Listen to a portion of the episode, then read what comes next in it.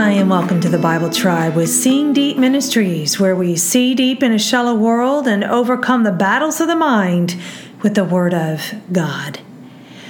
There are seemingly countless religions in the world, but only one true living God. There's only one loving God who chose to come and pay for the sins of his own people that he made. And his faithfulness extends to all who are willing to choose him. Reading today from Psalms chapters 87 through 89, and the verse of the day is Psalm 89, verse 8.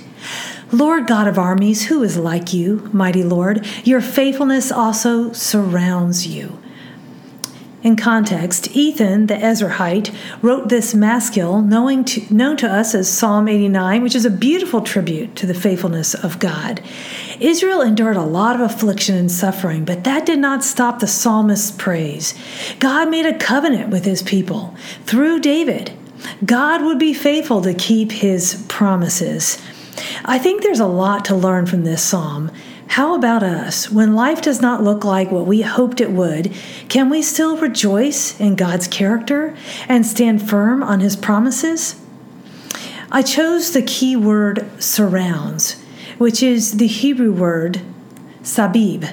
It means on every side, compass. God's love and faithfulness completely surround us. God is everywhere. At the same time, when we feel surrounded by our troubles, we need to remember that God's presence surrounds us and our troubles.